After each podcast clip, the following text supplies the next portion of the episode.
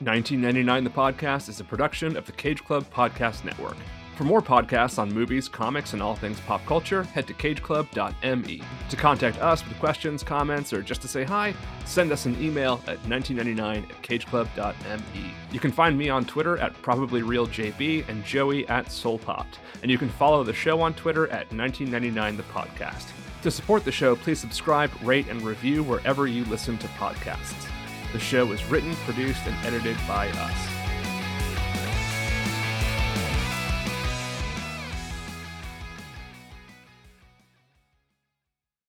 Welcome to 1999 the podcast. I'm John Brooks. And I'm Joey Lewandowski. And it is Memorial Day, uh, which means that it's the summer movie season starting today. Or, or, like, I guess it used to mean that. Does it still mean that? It does, but it started on Thursday night when I saw Top Gun Maverick, the film of the summer. Uh, yeah, I think it's pretty interesting that of the three big summer blockbusters that are coming out for the beginning of summer movie season, like two of them are TV shows. What are you talking about? Like well, Bob's Burgers? Well, no, I was thinking like Top Gun, and then Stranger Things four, and then Obi Wan Kenobi. I just feel oh, like the three, you mean, like oh, you mean just like what the the the entertainment that's kicking off? Gotcha. Yeah, okay. Yeah, yeah, yeah. Like actual TV shows, right? Not well, you know, I I don't know if uh, this this doesn't make sense here, but we're talking about it. But the reason there's so much TV happening in May is because May 31st is the Emmys deadline. So everything that debuts by May 31st is eligible. And oh, that's interesting. That's okay. why this last month has been crazy for new shows. You would think they would have the deadline like at the end of the year. I don't know, man. Nothing makes sense about anything.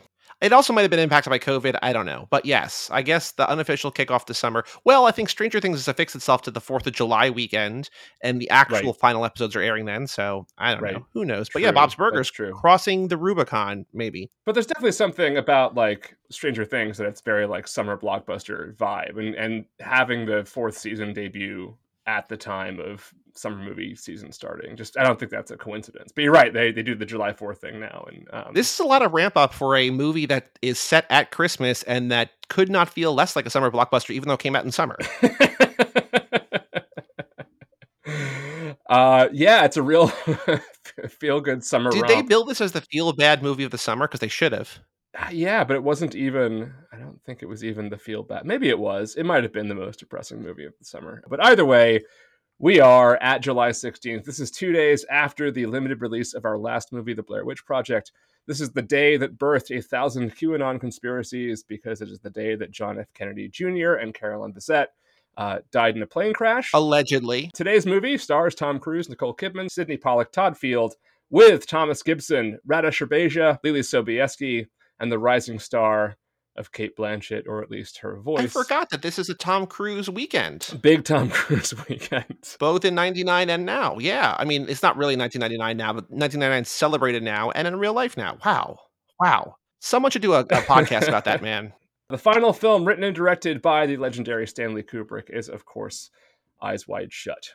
Um, Joey, can you uh, can you give us a plot rundown? What is Eyes Wide Shut about? What isn't it about? I mean, it's about marital discourse and dis and strife and mm. tumultuous relationships and fear of toxic masculinity and all sorts. I mean, it's it's a three hour movie or two hours and forty five minutes or whatever. Like, there's a lot it's covering, but eh, really about a, a crumbling marriage and infidelity and toxic masculinity and all that fun stuff. Everything you go see a movie in the summer for. And which character is Tom Cruise in that? he plays Dr. Bill, the toxic masculine. yeah, that's a pretty good synopsis. Uh, it's less of a movie that is plot driven than it is theme driven, right? And I think that's pretty true of a lot of Kubrick's work. Anyway, while our last film, The Blair Witch Project, was notable for having one of the shortest film shoots in history at just eight days, Eyes Wide Shut holds the record as the longest continuous film shoot at 400 days. Seems cool. That's a lot. Kubrick was a notorious perfectionist, and the editing of the film alone took another year. so, to say that, it's true that Eyes Wide Shut fits in a lot of ways into the sort of 1999 aesthetic of the films that push boundaries and have all this like angst, right, that sort of underlies them. Uh, the film itself is really a product of the last sort of half decade of the 1990s, um, since it began production actually in 19. 96. So it really is a movie that spans a pretty long time and just sort of happened to hit I think in the right year, right? I mean, that's sort of why we're including it in um, our list of kind of the essential 1999 movies. Well, I think we'll I think we'll talk about this probably with our guests, but I feel like it's the kind of movie that could kind of come out whenever and still would feel like it's of that year, of that time, of the themes that people are talking about and thinking about at that moment in time. I agree that it's a movie whose themes could be applied to any time. Uh, I think the, the, the version of the movie that we got is very specific to that time. Um, but you know, after 9-11, I think a lot of a lot of the way that people approach some of these issues begins to change. But um, yeah, it's it's as we know based on a work that is much earlier than the 1990s. Um, so anyway, of course, Cruise and Kidman, the stars of this movie, were at the time Hollywood's most famous couple and had already starred together in Days of Thunder in 1990 and Far and Away in 1992. And some suggest the famously demanding Kubrick pushed their marriage to the breaking point. Uh, their contracts for the film were open ended, essentially handing over their lives to Kubrick for as long as he wanted them. And Kubrick also subjected both Cruise and Kidman to draconian rules about when they could and could not interact on and off set. Kubrick himself may have worked himself to death with the film. he died on March 7th, 1999, just days after submitting his final cut. Though his co writer, Frederic Raphael, also claims that Sydney Pollack, himself an accomplished filmmaker, is actually responsible for the cut that would ultimately hit theaters.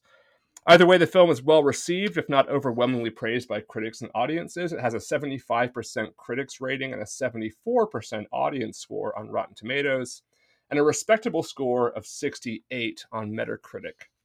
Um, it's worth noting, however, that the critical division is unusually stark, with critics who reviewed it positively giving the film overwhelming praise and vice versa, and very little in between.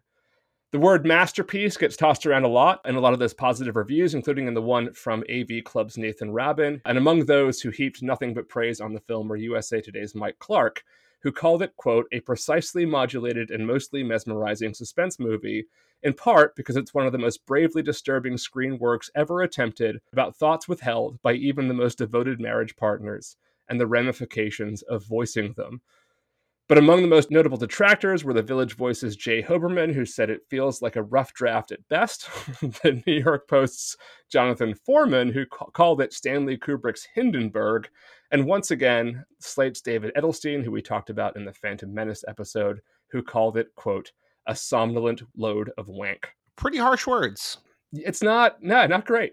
Because i think because now when people look back at it now like it's almost widely considered a masterpiece. And like yes. I think a lot of people would even argue it's maybe his best movie. Yes. Um and that is that is the case. All those critics are wrong. Yeah. Right? Um and i think one of the things that we tend to find uh, just sort of like I don't know, anecdotally or just sort of what I notice is that a lot of the movies that have really polar reviews, where let's say like three quarters of them are positive and a quarter of them are negative, and the negative ones are also very pronounced. They're not wishy washy. They're like, this is bad. Um, are the ones that tend to, when they get revisited, go all one way or the other, which is to say sure. that like right? That the minority proves right, or the minority gets swayed over onto the correct side of the dial, which in this case is the side that views this movie as something of a masterpiece and one of the best movies of the 90s and certainly of 1999. And that is the case. Like a lot of those critics have since gone back and, and given it a second look and been like, okay, I didn't get it then and I get it now. Um, and again, I, I think that is a very that's kind of very typical of a lot of Kubrick's work people don't tend to dislike it more over time. Well, I think that with, with his movie, like with most good art, like being able to revisit it is going to only help it. And I think it also points to like the flaw in or a flaw in film criticism and just like all criticism. It's like, you know, you don't know what you're when you're catching these critics if they're having a bad night. They have to watch mm-hmm. it on a mm-hmm. Tuesday night for like mm-hmm. publication mm-hmm. on Wednesday morning, and they only get to watch it once, and they might not be able to have they take like great notes and just like they might not remember and like if they're in a bad mood or it's just like they're whatever they're just stressed or anything it's like no this is like new york times calls it or whatever calls it a bad movie because like you know he was having a you know he and his girlfriend got into a fight that night she's like well you know so yeah, I think that's true. I mean, certainly, I, I, think anybody who's seen Eyes Wide Shut can say that it's one of those movies that you have to be in the mood for. And I think that also applies to when critics see a movie, right, in a screening, that like they have to be in the mood for it to really get it. I think there's a lot of movies like you can just you kind of know what you're getting when you go into it, so you can kind of mentally prepare yourself, right? If it's like a horror movie or something like that, right? You kind of you kind of you can do the the the advance work of setting yourself up for what you're about to see. Um, with Kubrick, you kind of know you're going to be like you know taken on a journey right? And so uh, i can definitely understand that a critic in the sort of wrong frame of mind uh, especially in some of those screenings which can be really grueling. Sometimes you're watching like four movies in a row on like a tuesday morning. Um, I, I, I get it. Um, but I, I think this you know sort of proves the the theme of kubrick is that very rarely do negative views of his movies tend to last um, for a long time and people tend to come around well, I think there's also, and this is now sort of deviating a little bit from Kubrick from this movie, but it feels like with so many auteurs and people that are like, I was talking about this recently with both the new Kendrick Lamar album and also with the new Robert Eggers movie, where it's like, I think people are afraid now of being the one person who speaks out against, like, oh, I don't, this album's not good, this movie's not good, when everybody's mm-hmm. just like, oh my God, you need to see this. And it's like, well, yeah. I guess what I'm saying is you're damned if you do and you're damned if you don't. And just, you know, go see everything and make your own decisions.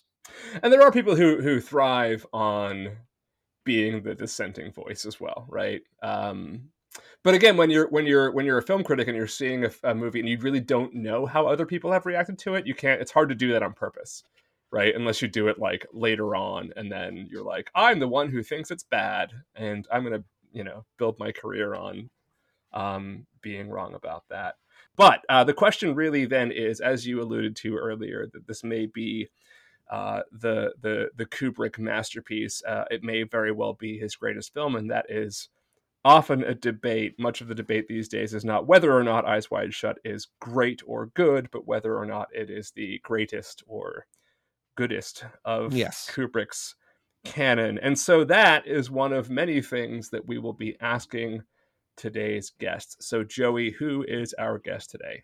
Our guest today is New York Magazine feature writer and author of the July 2019 Vulture article, What I Learned After Watching Eyes Wide Shut 100 Times, Lila Shapiro. 100 times is a lot of times to watch Eyes Wide Shut. I think it's more than I've watched any movie, but I don't it's, know. Probably. It's about 96 more times than I've seen it. But uh, we will see what Lila has to say. We will be right back with Lila Shapiro.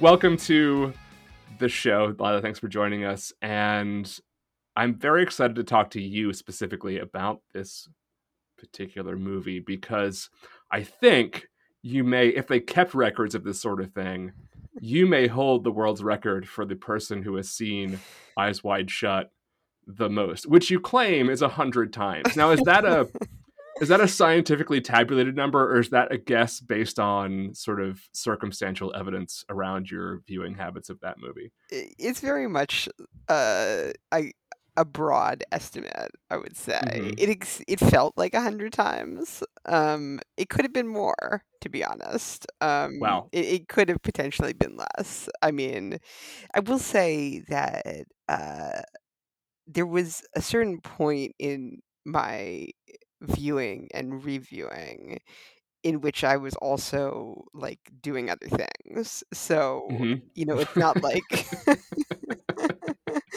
So if there's like a Guinness Book of World Records person watching you, you would not get credit for like two or three of them is is what I'm yeah, what, I, what yeah, I'm gathering. That, I think that would that would be that would be fair to say.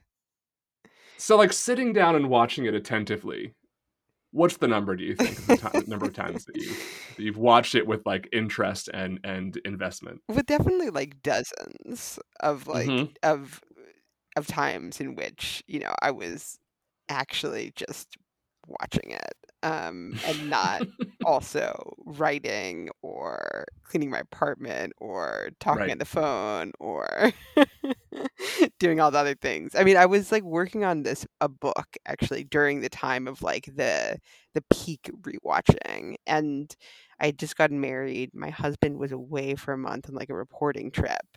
And I was like, that was a month of just pretty much nonstop eyes wide shut consumption. And at, at the beginning of that time, like I was definitely watching it attentively as that month pushed on. I was just it was on. I wasn't necessarily with it every moment. And there are, I feel like there are generally scenes in it that I would tend to space out in more and t- mm-hmm. scenes that like I could watch infinite numbers of times cuz they're so perfect and compelling. I think a lot of people listening would be like you just got married and your husband's out of town. This is the worst possible movie for you to watch on repeat in those circumstances. You know, I would argue it depends on your it depends on your point of view. I think I think it depends on your point of view. I think the, that Nicole Kidman and Tom Cruise's characters are going through the same exact thing in this, and just right one trust the other a little bit more. Yeah, I mean, I think that right, and it's like it depends how you feel about having gotten married, about being married, about what it means to be married. Are you is one in shock about this decision? Maybe. that was yeah. part of it. Um but it was definitely like uh settling in to that to those to those feelings of uneasiness that I think right. you know I was kind of leaning into that. So do you think it was kind of more therapeutic to you or or like I, I, don't know. What do you think was your sort of what was the nature of the addiction? Because i mean you do write about it a little bit um, in your in your in your piece about this but what was sort of like obviously you probably watched it once and then again and again and again and what was kind of feeding that? Was it kind of comforting or was it just sort of a way of kind of investing in these uneasy feelings that you might have had yeah, I wouldn't say that it's a comforting movie. Um, no, so it's not. Uh, we yeah, w- wasn't looking for comfort, but it was very. I mean, it is very like entrancing. Yeah. Um, and you know, because I was I was working on this novel at the time, it it it did feel like this almost like shortcut to getting into this like dreamlike space that I wanted to be in while I was writing so I think that that was was part of it. I mean, and the book was also sort of exploring some of the themes, um, you know, that that are are in Eyes Wide Shut as well. So I think that there was a lot of it was like sort of about like getting into this like trance like state. Um, the music is also like so beautiful and the light is so beautiful in it. So it's like there's also just this very like you know moody quality um to all of it so uh, but uh, and then i think further it was about like leaning into this feeling of uneasiness wanting to like explore that and sit with it as well as this sense that like actually i do think that there are this is a movie that rewards rewatching you know like mm-hmm. it can seem very like um you know opaque or like you know i mean and i talk about this in the piece like how i felt like it was you know misviewed when critics were first you know encountering it and writing about it. So for sure. it's like there are these like layers that are unpeeled that are it's so that's satisfying too. So it's not just like wanting to space out but also feeling like as you're watching it more it's sort of revealing more of itself. So one of the things that we um, do when we have guests on on this show is ask them about their initial experience with the movie um, because we are covering the movies of 1999 um, i'm going to start with you i'm also going to ask joey the same question but did what when was the first time that you saw this did you see it when it came out in theaters i saw it yeah i did see it in theaters and i guess it was like i was in high school mm-hmm. um, mm-hmm. and I think I must have snuck in because I was not 18 yet. right. And they were very I remember them being very particular about not letting cuz like you could get into a lot of R-rated movies if you weren't 18, but like this was one of the ones they treated like an NC-17 movie for a lot of uh, theaters. I remember that fact about it, and understandable uh, to some degree. Yes, I definitely like. I I think I feel that I saw it as part of like I like I came. I was with a friend. Uh, there was like a plan to sneak in, and I think we saw something else first, and then saw the second. We were already oh, like oh, inside. Yeah, um, yeah, the um, old trick. Yeah, yeah. and that's not a lot of movies that way. and I think like you know at this period of my life, like I was very into The Shining. I had seen The Shining probably like dozens of times. I mean, I I also like just to say generally about myself, like I am a rewatcher, reviewer, re re rereader. You know, I like to really like be with a piece of work that I'm interested in. So I had seen The Shining, I think, like dozens of times, and I loved The Shining. I don't think that I was immediately at this phase of my life like so captured by Eyes Wide Shut. Like I remember liking it, but I also remember feeling like not immediately moved by it. Mm. Um and like it wasn't and not really finding it all that like memorable as a like 17 year old 16 year old you know girl yeah but it was but I, I did so then like the, the next rewatch after that was like as um it was during this during this phase of my life when I was like, you know, I'm curious about Eyes Wide Shut. I want to go back to Eyes Wide Shut. I think I might have seen it one other time in college that was also not that memorable. But it was really like as an adult after I'd gotten married and wanting to revisit it because I was curious and then being like, wow, I I'm about to become obsessed. And that was like mm-hmm. the the reconnection was really what it was about for me. Uh, Joey, I assume again you were 11 years old when this movie came out. Um, I'm guessing this was one of the many movies of that year that you did not see in theaters what was your first experience with Eyes Wide Shut? Well, as I will say, literally every episode we do, I did not see this in theaters that year.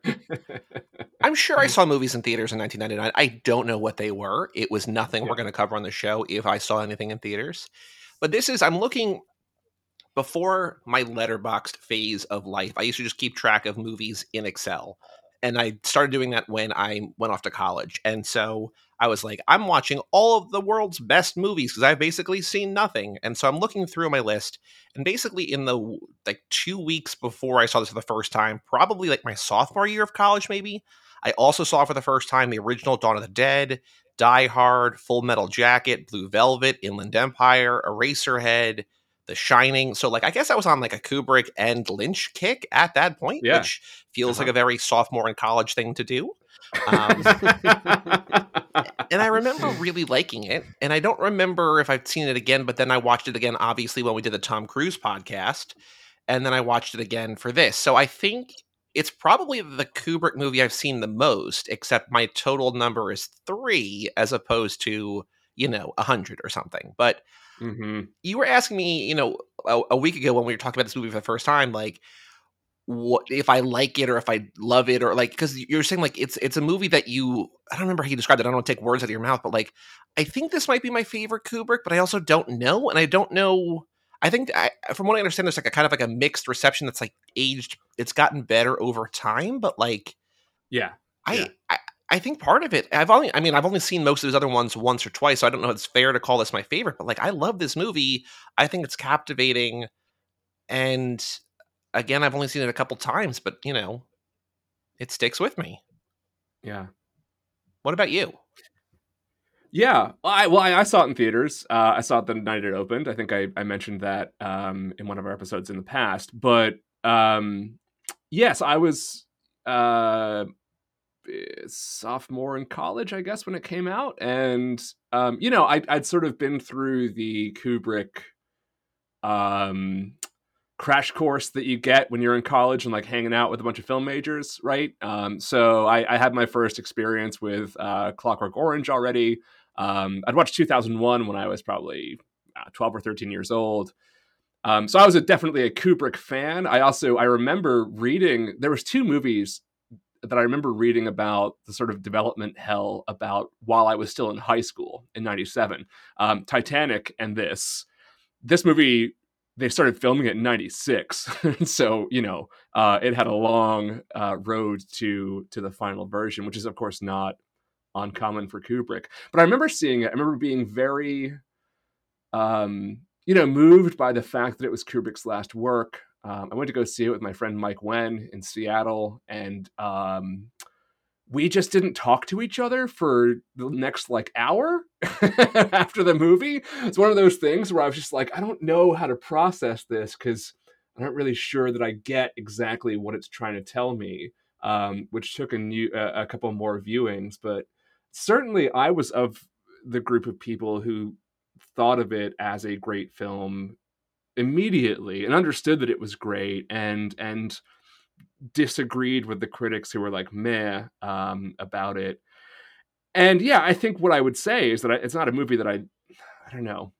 It's hard to say that you love or like like a movie that you struggle to watch because it's so intense and so, um, for lack of a better term, eye opening and sort of forces you to confront certain things. Um, but I certainly think of it then and now as a masterpiece, and I think it's one of Kubrick's best films. And you can't say that when it comes out because people are like, you know, it has to age. You have to, it has to be 20 or 30 years. Well, now it's been 20 or 30 years, um, 20, 23 years. And I, and I, and I think it, it ranks as one of his greatest works. Lila, I, I, I, get the impression. I mean, you sort of allude to the fact that you you are a um, Kubrick fan of sorts. Uh, where where do you think this ranks within the, the, the Kubrick pantheon? I think it's definitely my favorite. Um, and you know, I think it compared to something like, you know, The Shining, which, you know, I did love and, you know, is like a great movie. But I can't I don't enjoy rewatching The Shining in part because like I think there's something about like in comparison, like Eyes Wide Shut is so subtle and there's something so subtle about the acting and the choices in the storytelling and the filmmaking. And I feel like that's the thing that's like I mean, yes, it's very, very intense, but there's something that's very like withholding about it in a way that I really am mm-hmm. drawn to. Mm-hmm. Um and when I think about something like The Shining, like it's just so like the acting is so over the top in some ways that it's like it's just not it's like I don't feel like compelled to rewatch it. I don't want to rewatch it and spend like more time with like Jack Nicholson and Shelley Duvall in, in the overlook. you know what I mean? Like Yeah, but it's intense. It's very intense and like it's almost like also like I don't know, it just feels like you know, Eyes Wide Shut, just like the fact that it's like it's so withholding and so secretive. There's something about that I think that is like incredibly compelling and more compelling than all of his other work. Even though I do like, I love, I think he's a great director. But yeah, I mean, it's definitely for me the best one and the, and his and his masterpiece.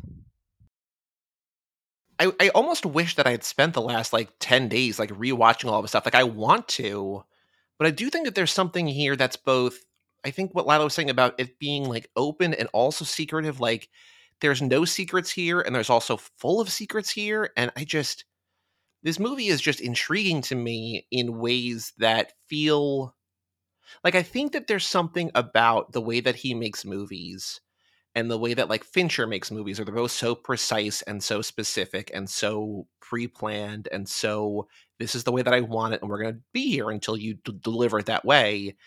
And I think that there's something that like he I know that there's like pros and cons to that I'm sure but I think he cracks something in this where it's I mean have have we really talked about like the fact that this I don't know I don't know that this ended their marriage but like probably didn't help their marriage, right? Like you know, there's there's there's a much lower stakes version of this with Deep Water now streaming on Hulu, which I recommend because it's wonderful and horny. But you know that was Ana de and Ben Affleck together, and like that probably didn't help their marriage or their their relationship, right? But to be only with your spouse basically for like 400 days in a different country with a director who is known for being demanding perfection and breaking you until you offer that uh, that's fascinating in and of itself. Like even if the movie was terrible, just the fact that the making was, but then the movie's great. So like, there's layers on layers here, and I think it's the combination of secrets and openness, and it's just it's wild. Yeah, I mean, like he like almost like the sort of sadomasochistic energy between him and Tom Cruise is just like totally fascinating.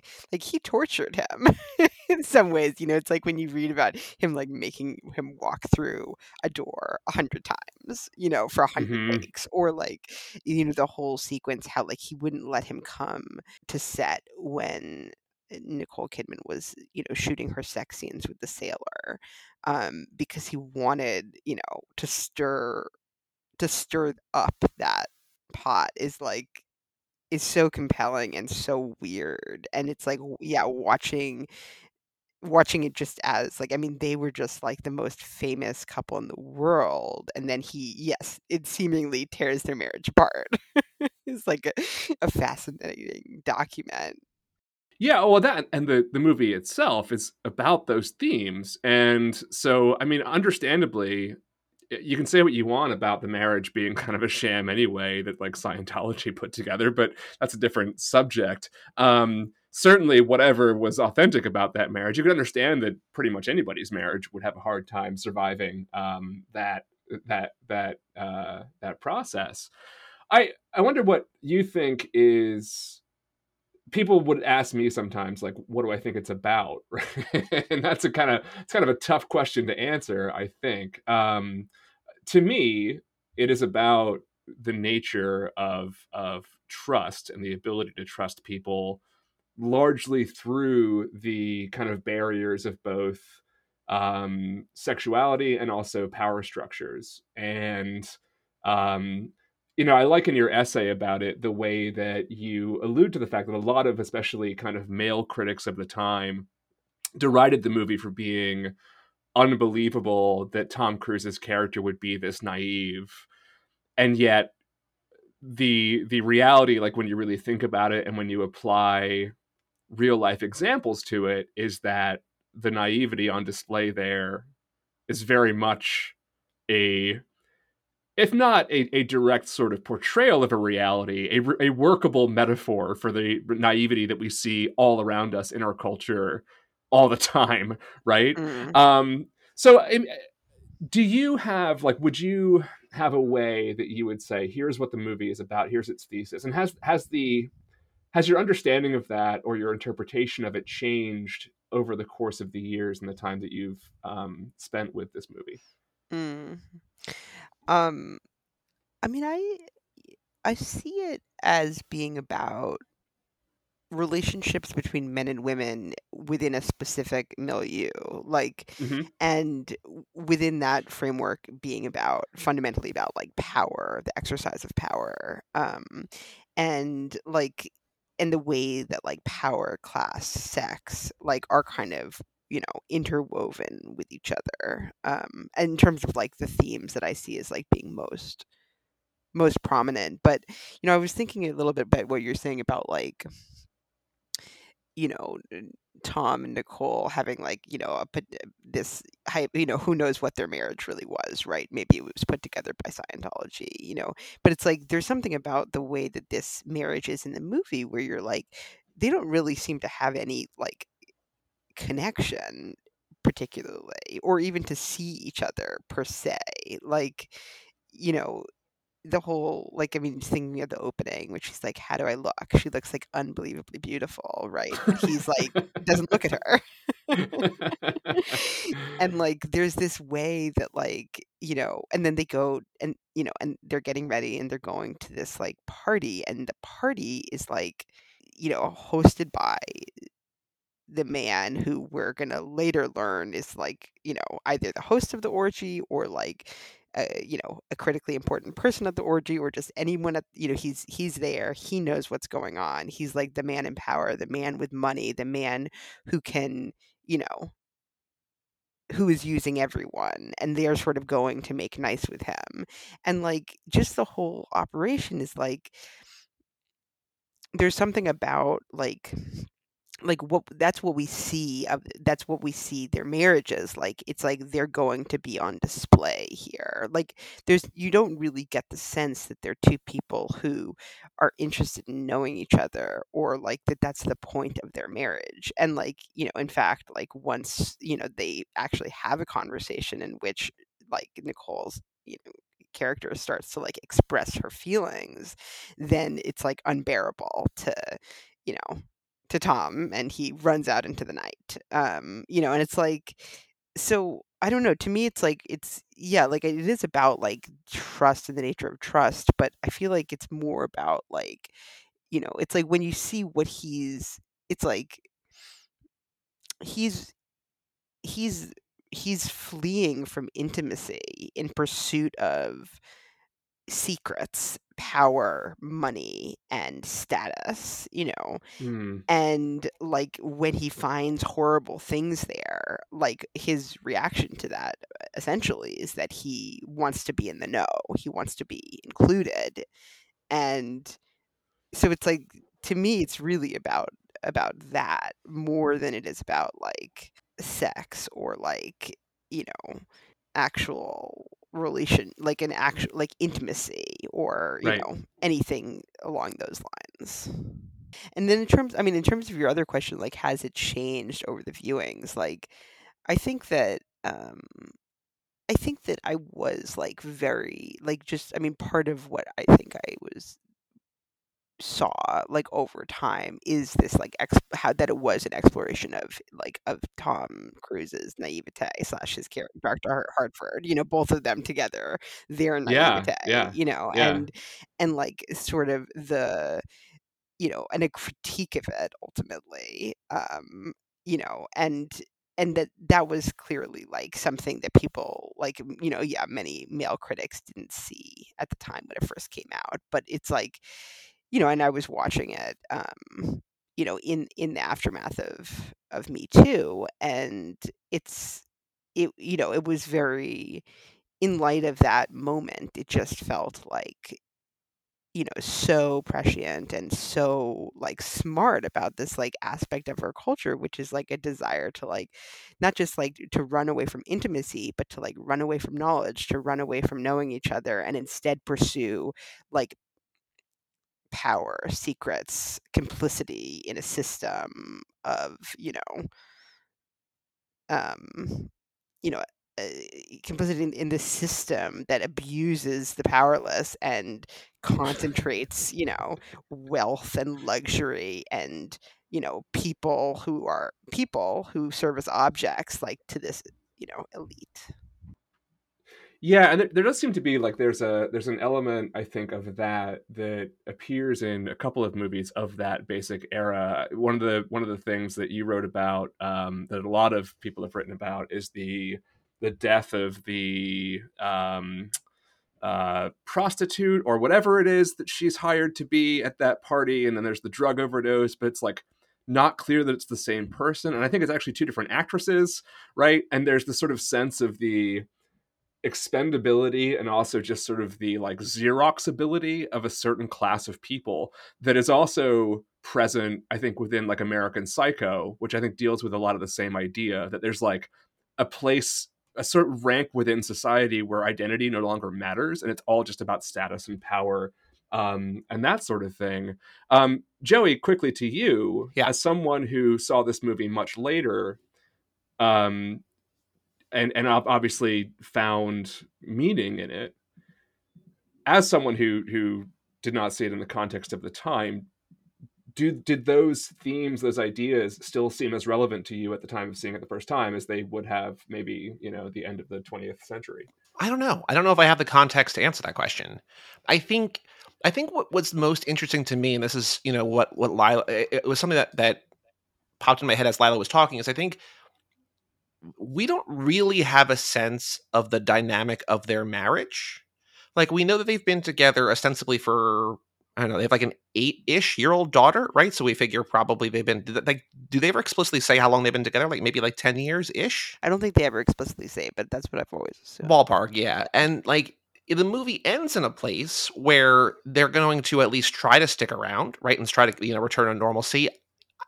I think what's interesting to me is you know societal impacts and societal you know me too of modern day or the the themes picked up in the late 90s or anything in between or anything that's going to be read into it in the future. I think if you just look at this like as a not like a midlife crisis but kind of like a midlife crisis for a marriage like i don't get the sense that either of them are really unhappy. I mean i don't think either of them are actually really happy but i don't know that they're unhappy. I think they're just sort of getting through it and they hit like a speed bump and then this might have like scared him straight and i think I don't know again that I have the the context or the the the placement to like think about how it was perceived in 99 which is maybe the point of this podcast but like I think the story itself that it's telling of this like relationship this dynamic between two adults in a relationship with responsibilities and whatever I think that's in, that's what's most interesting to me because Nicole Kidman is bringing up her character is bringing up this like thing that she like just thought a while back or dreamt about a while back, and that causes him to like fall down this rabbit hole that maybe he would have eventually anyway. But you know, I think it's just I think that's what's interesting to me, and I think that is something that whether you're watching it in 1997 or not not, not 97, Jesus.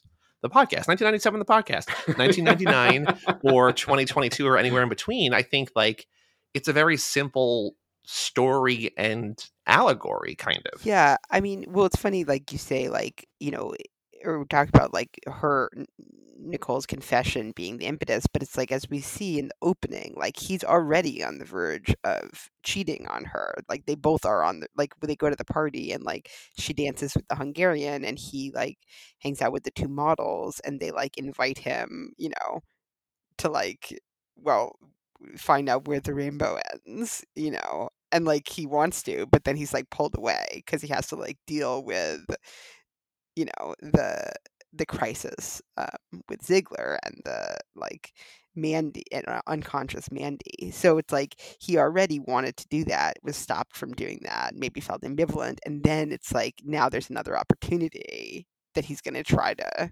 you know, try to go for it now that he's been, you know, now that he feels betrayed and has some like kind of excuse to continue on. You know, like I, I wonder, and I don't remember Lila if this was in your piece or just what I was reading to like the reception of the time, but like I remember reading somewhere that people looked at this as like a prudish movie that like Kubrick was just like this old man who didn't get it and like didn't understand where society was sexually and whatever. I think this I, this was in your piece, I believe, right? Yeah, yeah. And I wonder if you know twenty three years later where like polyamory is maybe not like super widespread but much more accepted than it was like i wonder if if if the same movie was made or released now like if if that was something because like it seems like they're dabbling to an extent on like having an open relationship even though they don't actually have that conversation right and like i don't think he would want it i don't even know if she would want it but i think and I think the jealousy of I think they both might want to explore it for their own thing, but I don't think they want the other. And like you need that kind of like two way street of it all. But I think that like that's also timely, sort of in a way where like especially like how many thought pieces I've seen like in Apple News over the last two years of people like, hey, like this is how the p- pandemic changed relationships, and like everybody's doing everything. It's just like, okay, um, but I wonder like because it seems like they're both. It seems like they have an understanding and it, they might, but I don't know to what extent. Like, I don't think their understanding is like go sleep with whoever you want, but it's like, hey, we're going to a party. Like, if you want to be flirty, like be flirty, but like we're together. And then just like her admitting that she thought about going further is like, oh my god, I can't believe that my wife would mentally cheat on me. Or you know, I don't know. I feel like though what you were saying earlier is like, I mean, there is this like that it's like the timelessness of it. You know, it's like these are thoughts that like couples like, you know, that have been present like for I don't know, at least the past 100 years or if not forever. Like there's this way that like those like yeah, those like crisis this like crisis or like small crisis or like imaginary crisis or whatever in the marriage is something that is like you know it's happening now, but it's also always been happening as long as there's been like contempt marriage as it exists in the modern world. You said, I think you, you mentioned that this is like I don't know if we mentioned in this podcast, but you mentioned your piece that this is a this is based on like a short story or a story of some kind from a different country from like a way different era, right? So like the fact that the the actual theme is timeless, I think goes to prove that point.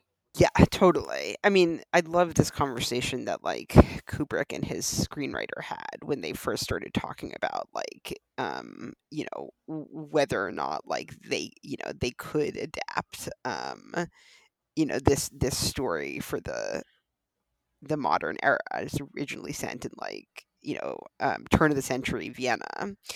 And you know the screenwriter um, Frederic Raphael he says like um, you know he says to Kubrick like but hasn't like haven't many things changed since 1900 um, yeah. like not least the relations between men and women and Kubrick is just like I don't think so yeah.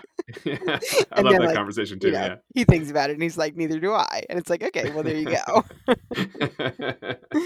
and I think the movie kind of bears that thesis out, at least, or at least that, that sort of um, that assumption or that con- uh, conclusion is one of sort of the driving parts of the narrative um, behind the story, right? That like things things really haven't changed. There is this kind of fundamental um, challenge that relationships have by nature of being relationships that that just don't don't change. Yeah, and like in terms of how people read it at the time, I do think it's so um it's so tied in with like yeah what what the 90s you know was. I mean it's like the height of the erotic thriller which this movie was like sort of positioned as you know and it's like of course like this is not an erotic thriller really like in its interests like if you compare it to something like you know basic instinct um it's you know it's got such different interests um but you know people people are reading it with that sort of like 90s like kind of you know pseudo self-aware like kind of hard-edged like you know this is so tame when like you compare it to like you know Sharon Stone's mm-hmm. interrogation mm-hmm. scene or whatever. Mm-hmm. Um, but it actually, you know, make it does like I think American Psycho is actually really interesting um, comparison because I, you know, I did I interviewed Mary Harron a while ago, and one of the things I talked about with her was like about how um, uncomfortable um, the sex in American Psycho, you know, made viewers, and you know, and it and it, it's really you know it's it's because like it's like okay these women are prostitutes and it's and they're obviously bored and not you know doing this terrible job and it's really conveyed and it's not sexy. Right. No. Yeah. Yeah you know? yeah. yeah and it's like people are upset by that they're like they they think that that's bad. They they they don't want to see that. But there's something similar i think to that in like to the orgy thing where it's like it's obvious that the you know the women that are there are obviously hired to do a job like there's no moment really that you think otherwise like right and it is right. boring and it is like i think that, like the orgy is like probably like the most like the it's like the least sexy orgy imaginable absolutely know? it's super uncomfortable it is like it, it's difficult to watch it because for that reason yeah totally yes. agree and like yeah. and i think that has to do with these like reactions that people had saying it's like not sexy or like he's naive he doesn't get it he's an old man who just like hasn't left the house and doesn't understand mm. like twisty contemporary sexuality you're like no he does understand something about it it's just not something that is palatable or comfortable you know to sit with yeah, and it's funny because I mean, you you refer to Eyes Wide Shut as a fairy tale, and I think that's a great way of encapsulating what it is and why it sort of maybe is hard for people to get because they are expecting kind of like Adrian Lyne, and they get Stanley Kubrick in this like weird, bizarre fairy tale, once removed from reality sort of setting. And I also think of American Psycho as a similar kind of a fairy tale, right? Like certainly not what I would tell my kids before they go to bed, but um, in terms of the way that it's grounded, I, I, I think it's um, a similar sort of thing. In addition to that, it's got sort of these elements of fairy tales where these sort of strange characters kind of pop up momentarily and like serve a purpose and then go away and move on. And I, I, also, a lot's been written about the fact that a lot of those characters and a lot of those kind of random moments are references to other Kubrick movies, and that Eyes Wide Shut has a lot of Kubrick references in it. Um, you know, the the the Lolita character, and there's they have like Full Metal Jacket on their DVD rack. There's all kinds of things that he throws into his own movies. I wonder if you have any thoughts about sort of how Kubrick saw this in terms or how you think he saw this in terms of like the pantheon of his own work and and if this is sort of an encapsulation of everything either to you eh, as sort of a fan of his or or to him joey i'll, I'll leave that open to you as well um what why is he referencing himself so much in this movie? And and and what do you think we can kind of take from that? I mean, yeah, like it is, you know, he was working on it for like didn't he first start working on it like decades earlier? yeah. Um and I do think in some way like it was I mean I mean it's it's a little hard to know because obviously then he died. So like but it's, not helpful yeah but it, but it's like it's hard to get away from this. I mean, I I certainly view it as like a culminating work, Yeah. um, and and feel like these references like that that are sprinkled throughout like lend you know lend weight to that feeling. I'm just generally not a fan of when like creators are self self-referential. Like I just watched a film that's about I would say on par with Eyes Wide Shut. I watched Ambulance this week. and which I actually did love. I don't want to I don't talk shit about ambulance. I'm just I want I also want to directly compare Michael Bay to Kubrick. But like two lines of dialogue, they reference The Rock and Bad Boys, and I'm just like, what are we doing here? And like Chuck Palahniuk has written himself into Fight Club 2, like the creator of Fight Club, like in the in the novel, in the graphic novel Fight Club 2, which is a real thing. Uh, he he's a character as the creator of Fight Club, and I think what Kubrick's doing it is much more subtle than that. But I just don't understand. Like, there's the weird other way of doing things where you think about like if they watch a movie in the universe in any movie if anybody in any movie is watching a movie then like there's a whole like well that actor was in that and that actor was in the thing and they're like who knows like that's a weird rabbit hole to go down but i just i, know it's maybe impossible i don't know what it means i'm not crazy about it i don't know but it's also it's subtle enough or in the background enough or whatever that it doesn't it's not what i'm remembering about this movie maybe it's just there's so much other stuff here but I also think that that could be the kind of thing where it's like that Room 237 documentary about The Shining. It's like, I don't know why there's not one of those about all of his movies or every movie. And like, I'm sure that one segment would be like, well, why is there a Full Metal Jacket VHS? What do we think that means? And it's like, well, actually, it's because this takes place during Vietnam. It's like, no, it doesn't. What are you talking about? So I don't know. Yeah, he definitely like just had a thing for doing that and for like you know seeding all of his movies with like infinite references and why did he do that? like I, I don't know like is he again that that kind of might be to a certain extent the tom cruise element the character element in here where it's just like a successful but you know just white guy with all the power is just like how how what can i do next? How can i get weird with this? It's like well don't do that. I i mean the way i've always kind of read it is that it is in some way and again i think lila makes a good point that it's hard to have a final say on this because we didn't get to have the interviews with him after the movie came out to ask him these questions which is one of the kind of weird myst- like mysterious um, enduring legacies of Eyes Wide Shut that we do have to purely interpret it kind of on our own without Kubrick's guidance. But I always sort of looked at it um, as him exactly kind of saying that, that like there is a there's an underlying thesis to all of these movies that he's made that you might have missed and you know this being sort of his last statement um his last kind of cinematic statement um including these very clear kind of references to not all of his movies, but like certainly big references to a lot of the bigger ones.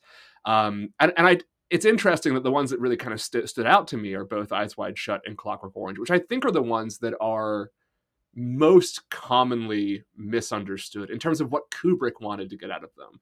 Um, not what you know Burgess or or Nabokov wanted to get out of them, but like what he wants to get out of them and what he wants you to see. And it's just sort of this last, I don't know, maybe this last kind of hail hail mary pass to to viewers to say, um, go back and rethink it in this context, right? Well, it's also the same thing with The Shining too, right? Like there's the right, noted yeah. like Stephen King's like you ruined my my book, and then he makes his version. Like people like, well, you it's a that's a bad movie. Like, yeah, yeah. I mean, and also like, but what he has said about it is like also mysterious and contradictory. yeah, you know, like because he's both called it like I think he called it like his greatest contribution to the art of cinema or something and like but he also has said really disparaging things about it like right before his death there are reports that he like you know i don't know called it a piece of shit and was like despairing and disgusted. So it's like then we're sort of like well which one was it? Yeah and i guess we have to decide as viewers which is really tough. Yeah we don't like yeah i mean we want to have the right opinion at least we want to know what. Yeah, right. Do we have his opinion? I mean, right. there's so, like, but also like, I think I do think that by this, I mean, there's something so like. I don't know. It feels in, like he's such a controlling director. It feels like an incredibly controlled piece of work. Like I guess you like, but it is, but it is like there. I, there are so many different ways to read it that it becomes like you know, it becomes really like ambiguous. I think that that's why it's so satisfying as a mm. object to rewatch over and over again. Last thing I want to ask you before we before we sort of close up here is um, one of the ways that it's sort of taken on this um, sort of posthumous life over the last 20 some odd years is the way that the vision like the the um, the kind of nature of the the the parties of the super duper elite um, who are removed from consequence within society uh, has played into a lot of the conspiratorial meme framework uh, that has emerged on the internet in the last several years. And I'm especially intrigued by the fact that the the the mansion used for the party was a Rothschild's mansion, um, which like doesn't help, right, in terms of fueling some of that. Um, I don't know. Do you have any thoughts on on that sort of second life and whether or not there was an element that was I don't know almost sort of visionary that Kubrick uh, was already sort of tapped into this sort of conspiracy theory minded culture that most of us didn't really know about until sort of QAnon and and um, and modern internet conspiracy theories. That's an interesting question. Like, was he, or was he actually invited to parties like this? well, yeah, maybe. I mean, if you ask a QAnon believer, I'm sure they think he was, but you know, I'm not sure that he. I'm not sure that that's true. But um, that's also a great question. I mean, yeah, like I think that not long after, like very shortly after my piece came out, like the Epstein stuff, um, right, broke. It's and wild. It's it is it is it is really wild. I mean, I think that he, I don't, you know, like I mean, these ideas about like the elite having these parties where they, you know, use their underlings are like also such like I mean, it's not like a contemporary idea. I mean, it is, but it's been going on like forever, you know. Mm-hmm. So, like, there's something about that too that actually feels really timeless. Like, yes, it is in the news right now, but like, it's also been something, you know, I mean, there is an orgy like that that's described like in the original novella, you right. know. So sure. it's you know, I think that there's a way that like you know that he was tapping into something that's like true about like human society and like western civilization um and you know and we're now going through an era where we're like becoming more aware of that or thinking mm-hmm. about that more or feeling mm-hmm. fresh outrage and shock and like persecuting the people who are behind it and stuff but it's not like it's new so yeah i don't know i mean i think he clearly was tapped into that and interested in that and yeah. like obviously interested in the way that um I don't know, the way that like humans can like destroy themselves and destroy each other and like that's obviously been a preoccupation of his. Yeah. throughout his career. Yeah, and I mean I mean Rothschild conspiracy theories go back a long way. So I have a hard time believing he didn't know what he was sort of getting himself into in deciding to use one of their properties to film that scene. Yeah, for sure. I, I think, yes. I mean, I think that he, like, it's definitely like I don't yes, I don't think there are like accidental choices that he makes. It I think it totally it totally makes sense that he was thinking about that and that he was interested in that and like and using that as a way of like lending more weird world weight to it in the same way that like you know tom cruise and nicole kidman lend this like weight to the film I think there is that historical sort of precedent or whatever that Shakespeare would write his plays to both the like people in the front who just want to see like nudity and violence and jokes and whatever, and then write to the people who like want to see like the grand narrative of it all. And it feels like Kubrick to a certain extent, I don't think it's crazy to compare the two, that he's writing things that if you want to read into the conspiracy way, if you want to think about where they're actually shooting, where they're filming, what the location is, what that all means, you can. If you want to just see a movie where Nicole Kidman disrobes in the first 30 seconds, you can see that too. Or you see like just like a Tom Cruise. Like I think that there's something to the fact that he's writing a movie that applies to whatever mindset you want to bring to it and I think that's effective. I think that's cool. I think that shows that it's got like a mastery of his craft that no matter if you're a conspiracy nut, if you're not, if you're this, if you're that, like you can look into this and there's just enough movie here that you can take whatever reading you want out of it. And like, you're not wrong. It might not be right, but you're not wrong. Yeah. And like, I mean, there is the whole like allude like there is the whole like conspiracy theory as well about like we never saw like the final film because like he delved too close to the Illuminati secrets, you know? I actually didn't even know that that was a conspiracy theory. That's interesting. That is a conspiracy theory that exists because yeah. it's like too accurate in in you know in capturing whatever. I mean, and then there's all sorts of like um sy- symbols like throughout the film that are yeah. like yeah. Masonic symbols yeah. and like you know allusions to that, all of that stuff, as well as like the title. You know, I mean, the name itself is also an allusion um to the um.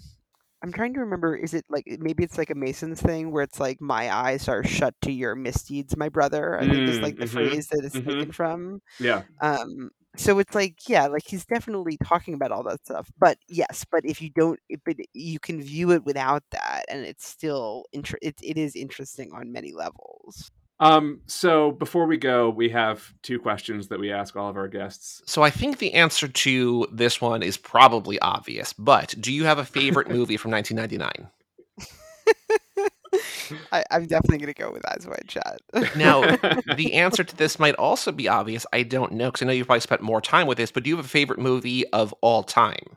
You know, someone asked me this the other day, and I was like so torn up about it. I was like, "Ask me what, like, for my, you know, five favorite slasher movies." Um, I don't have an answer either. It's, it's, you know, it, yeah, it's a very. I mean, uh, the the question I was forced. Uh, the other night to answer this. Like I couldn't not answer it. It was like we couldn't move on with the dinner conversation until I answered it. My answer that I gave was Phantom Thread, and I don't know, like it's a fantastic movie. I love Phantom Thread.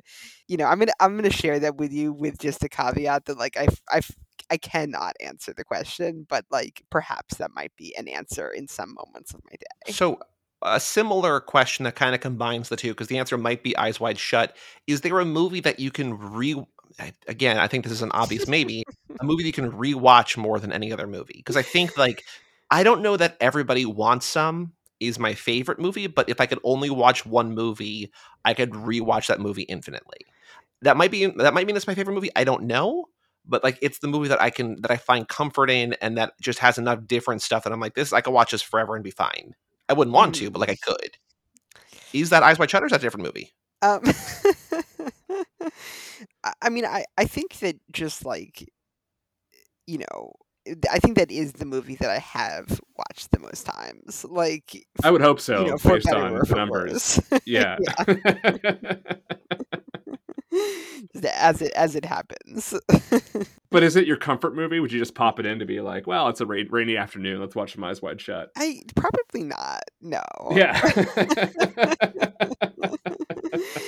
Um, like a comfort movie. I don't. You know, I more have comfort TV shows. Um, oh, okay, that's fair. I mean, for a long time, like my comfort, like I'm actually in, in search of a new comfort TV show. Um, I mean, for many years, my comfort TV show was um, Buffy, but um, then I wrote this big profile about Joss Whedon, and I've heard of that. That's uh, yeah. I'm done with Buffy for now. I'd say. Uh huh. no longer a comfort show. yeah. Oof. Yeah. I didn't write the piece, and I read it, and I, am a huge Buffy fan as well. And I'm, I'm, yeesh, yeah. Um, yeah. Made me think twice about having that as a comfort show. It's so. not something that you want to just fall asleep to. not anymore. Not anymore. Um, yeah, certainly. I've fallen asleep to it many times in the past. But... Yep. well, I, I wish you well on your pursuit of a new comfort show. Um, uh, I don't know what I'd recommend to a Buffy fan who can't watch Buffy anymore. I mean, the first thing I'd say is Angel, but that's not going to help. Uh, no. Well, no. I, I, will say, if you're looking for something to fall asleep to, there was this group of Hollywood film editors that dub themselves Racer Trash based on a line in a in Speed Racer. And they've disbanded since, but they've put all of their stuff that they used to just stream on Twitch to be there live to watch it. But they've since put everything up on the Internet Archive, and a lot of it's on their Vimeo too. But they took Eyes Wide Shut and they did their remixing of it, where they like put things out of order and they cut in movie other movies and they like put uh, visual effects on different songs in there and just this whole like they remake it in their own image and it's amazing it's wonderful i watched the movie and i watched this but after the movie which they condensed down to about like an hour 20-ish they got a whole like way that they do it they have a bunch of different people doing it they have like a 15 or 20 minute what they call like a sleep wave which is like something you're kind of supposed to fall asleep to but that for this movie is phenomenal. So it's called vibes wide shut. Um, so if you want to find it look on vimeo.com slash racer trash or just the internet archive you can search for them on there. But they did a couple movies from 1999 because i think it's just a bunch of people who are like our age roughly who grew up in the 90s and like internalized all these movies and are just having their way with it. So if you're looking for something to fall asleep to. I don't know that this will be the thing, but like it's kind of the goal. So I would highly recommend Vibes Wide Shut. Wow. Okay. I definitely want to check that out. That sounds fantastic. Um, Lila, is there a way to, uh, or I should ask you this way, um, if people want to find more of your work and or connect with you, uh, where do they go? Um, okay, they can they can look at my Twitter, although I did recently delete my Twitter before I published the Joss piece. I deleted my Twitter history. Smart. Uh-huh. Uh-huh. um, but they could find me there. They can also find me at Lila Shapiro at you know New York Magazine um, dot com. Um, I'm I'm there, and that's where most of my my work is as well. And what's the status of the novel um, upon which Eyes Wide Shut is an influence? You know, I am still I'm working on revisions right now. I had taken a year off um in between like staff writing jobs and I like wrote it and I rewrote it and then I got this staff job and I kind of had to take a break, but now I've actually recently picked it back up. So um yeah, there is a orgy party scene at the centerpiece of it. and it's at Tom Cruise's house. the main character is Tom Cruise. Um, no, I was going to say I, am looking forward to reading it and looking to some of the uh, subtle allusions to Eyes Wide Shut, but um, apparently I'm not going to have to look very far. Um, we will keep an eye out for that and certainly mention it when and if we're still doing the show when that comes out. Um, Lila, it's been really fun talking to you. Yeah, thank um, you so much for having me. This was delightful. Thank you so much, Joey. Thank you very much. And we will see you next time.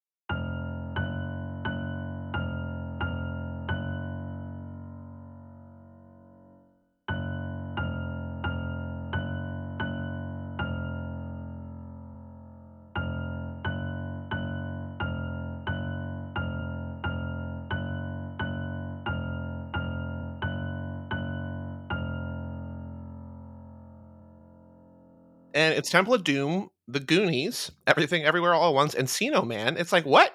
And that's it, basically. Everything else is like a documentary, a thing about a thing. Wow. All right.